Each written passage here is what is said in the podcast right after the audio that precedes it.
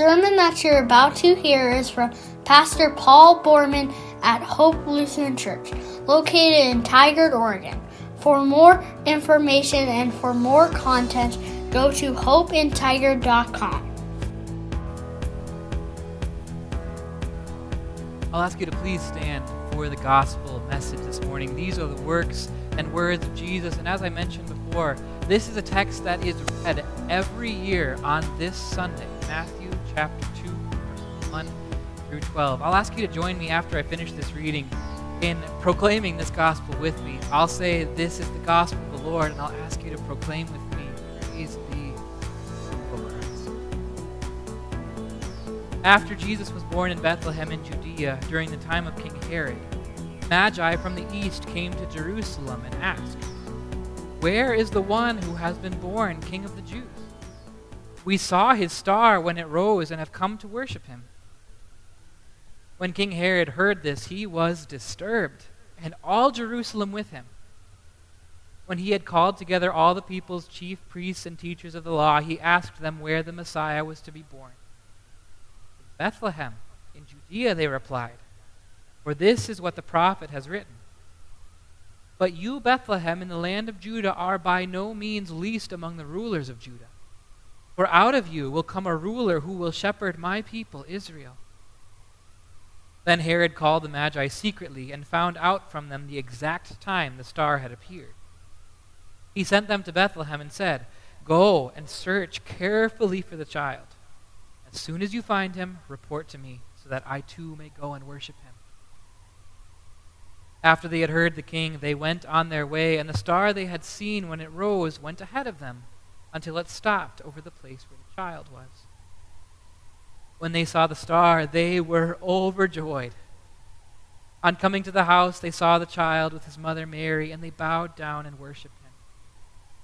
Then they opened their treasures and presented him with gifts of gold, frankincense, and myrrh.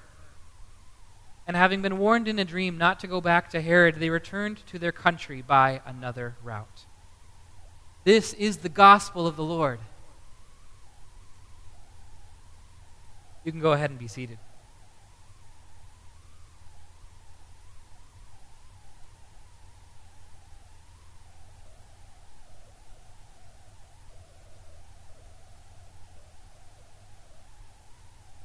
Every so often, we come to a text where, as a pastor, I get really intimidated about preaching on it. And over my short experience, my year and a half of preaching, I've found that that happens for one of two reasons. Either one, it's a very familiar story where it, it becomes difficult to try and apply something new or teach something new. You know, it's kind of almost like um, driving home from work or driving home from school where you know every turn, you know everything that you're going to see, and so while you're driving, you can kind of just go on autopilot. And so that kind of makes preaching on a text intimidating. And sometimes I'm intimidated by a text where you come to it and, and you see that this text is so pivotal. It's a key to unlocking Jesus. and so you want to come as the preacher to this text and turn that key and open the lock so that people can see Jesus for who he truly is for them, for the world. Sometimes you get a text where it's both. It's kind of what we have today. We have a text that unlocks all of the gospel. You have a text that unlocks the gospel according to Matthew, and we have a text that is perhaps very familiar And so familiar that I might not even be able to make a dent in it here today with you, but I'm going to try. So, to begin, I want to give you two observations that I made that led me to an, a little bit of a thesis. And the thesis is this that perhaps the wise men aren't as wise as we think. Here's my first observation. The wise men, they saw the star in the east they followed it until it disappeared. Where did they end their journey? Jerusalem. Jerusalem is the easy and natural place to end your journey. Because if you're looking for the king of the Jews, where are you going to go? You're going to look to the capital city of the Jewish people. It's the smart answer, it's the natural answer, it's not the wise answer. Had the wisdom of God, they would have known that Jesus would not be hanging out in a kingly crib, he would be humble.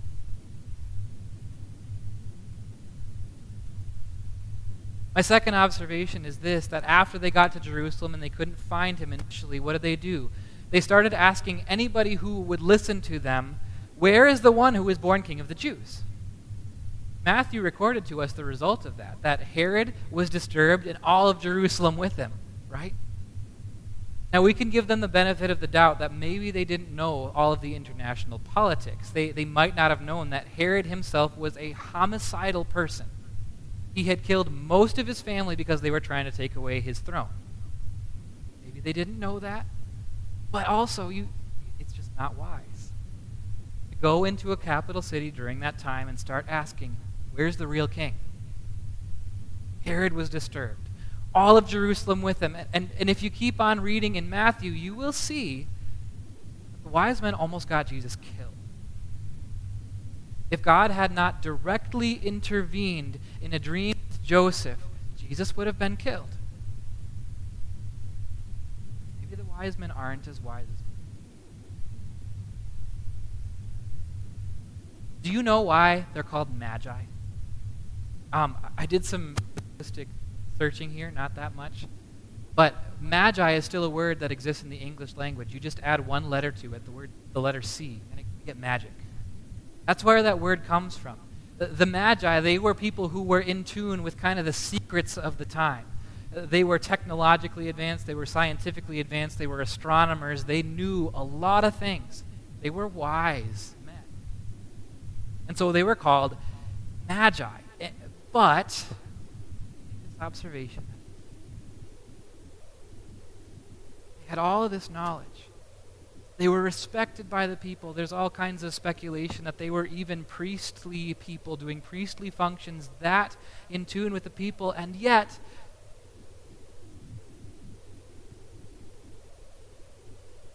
what does that tell you about wisdom?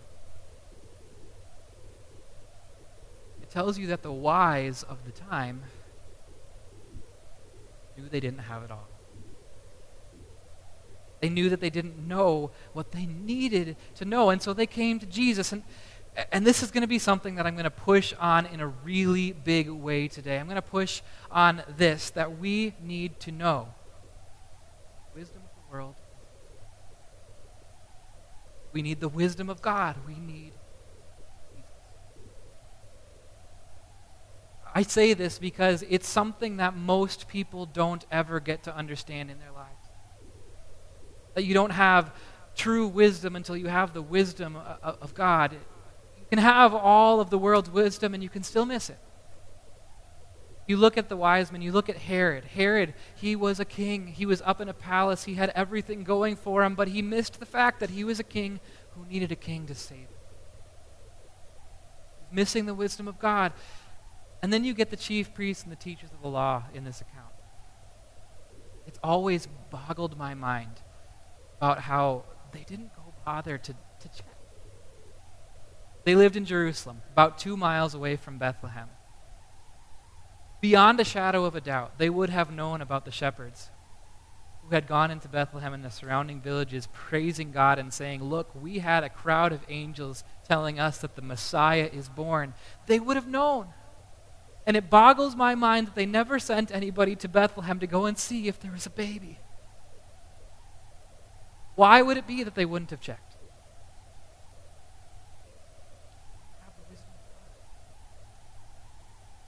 They didn't know how badly they needed a Savior. Why I'm pushing on this so hard today. We need to know that the wisdom of the world is not enough. We need the wisdom of God. Here's what the wisdom of the world says about a few things. The wisdom of the world says that, that you have to have an identity. And you have to have an identity that is in tune with who you are. But here's what it looks like when you have an identity that's based in who you are. Who you are changes. based on your life circumstances, based on your desires. And so every time one of those things changes, your identity is shattered and you have to put yourself back together from square one. The world's wisdom will tell you that you have to have a purpose, a reason for being alive, and then it will never tell you, never give you any help in how to do that.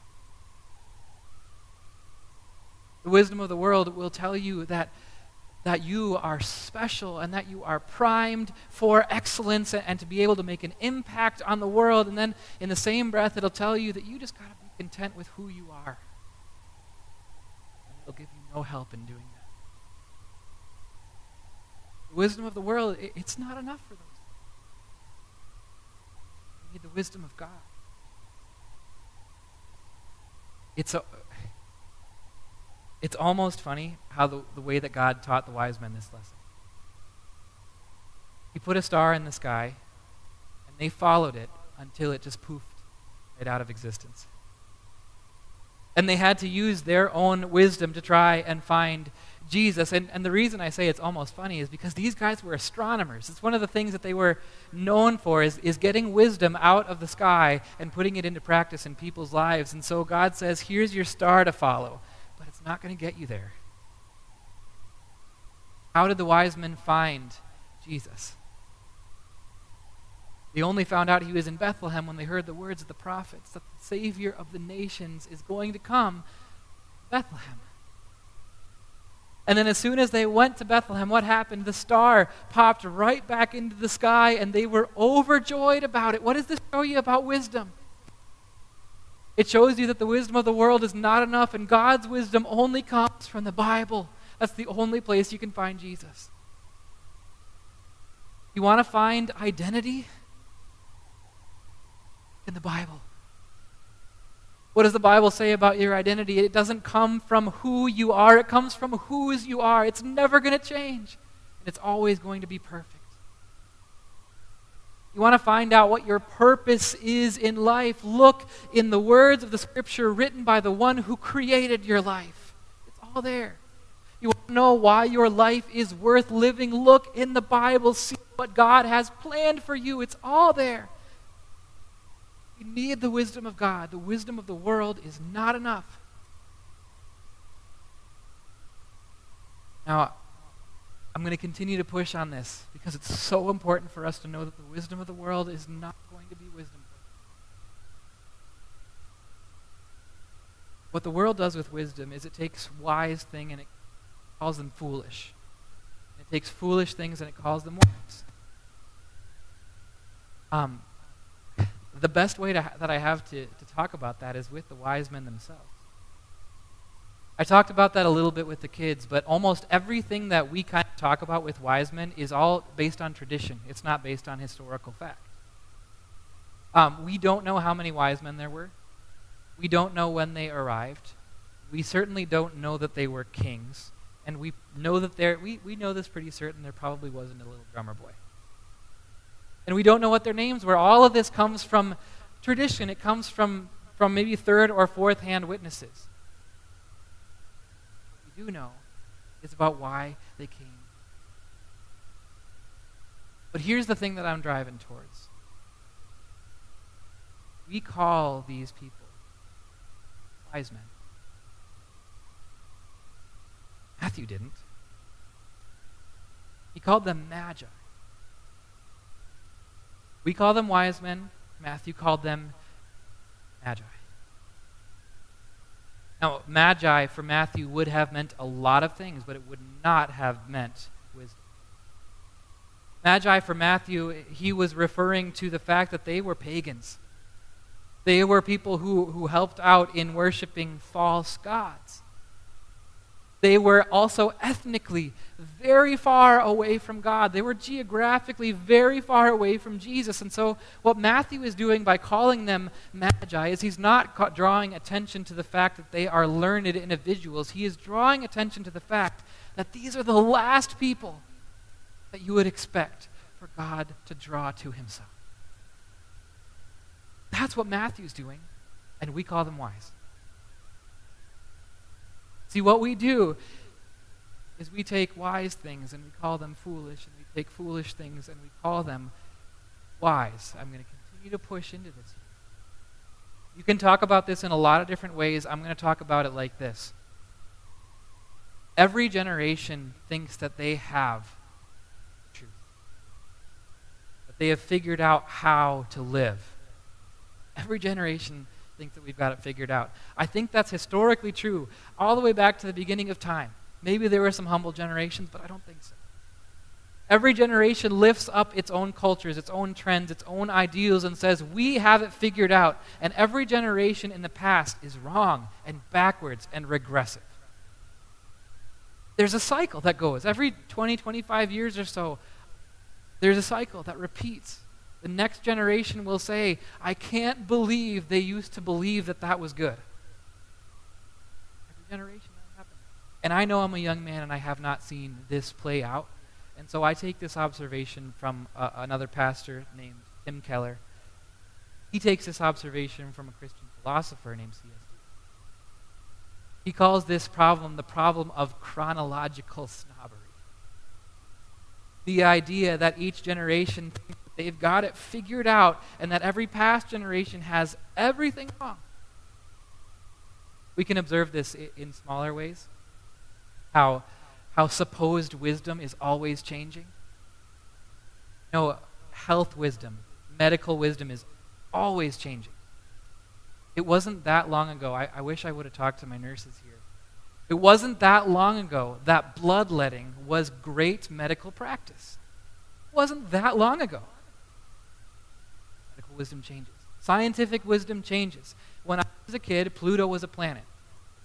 Scientific wisdom changes. Health wisdom changes. I have no idea whether I'm supposed to eat butter. I don't know if coffee is good for me. I don't know if anything is good for me because every other day the, the Parenting wisdom changes. It changes so much and it changes so quickly. 10, 20 years ago, you're supposed to let your, your baby cry it out a little bit so that they can learn to self soothe. Now, the common wisdom is that if you let your baby cry too much, you're going to psychologically damage them for the rest of their life wisdom changes. Supposed wisdom changes. And, and wisdom here means knowing that everything that is not eternal is eternally changing. True wisdom is knowing that every piece of wisdom that is not eternal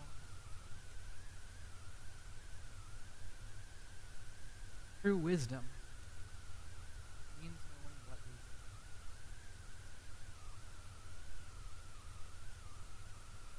True wisdom means looking in the scripture for what is true. True, mean, true wisdom means looking in the scriptures to see what's true about yourself. None of us deserve Jesus. That we're just like the Magi. That we're just about as far away as you can get from Jesus. You can't get much further. You can't get further.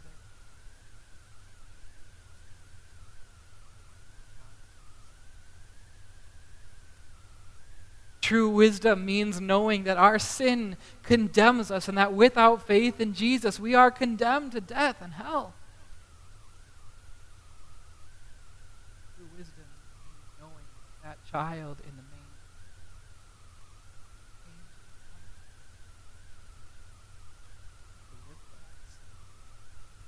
to obey perfectly for us, to die innocently for us, to rise eternally for us so that we could rise eternally too. True wisdom means knowing that none of the wisdom that we have for ourselves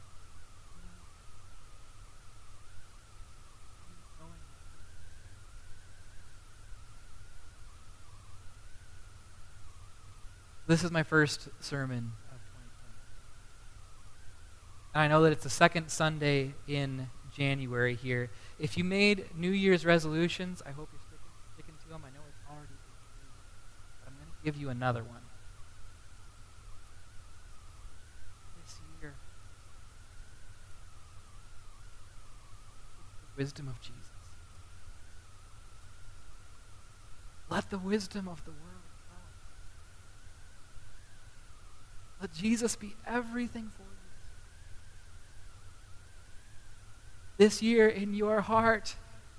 Continue making that journey through the scriptures to Bethlehem. Kneel before your time.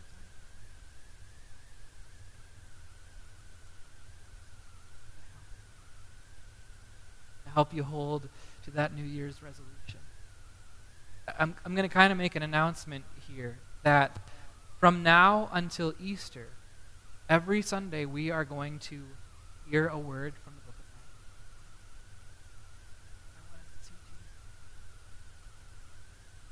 I want us to hear his wisdom. I want to see what I want us to see together what he teaches.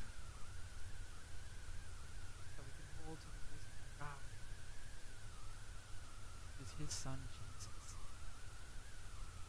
Born for us, died for us, lives so that we will live forever.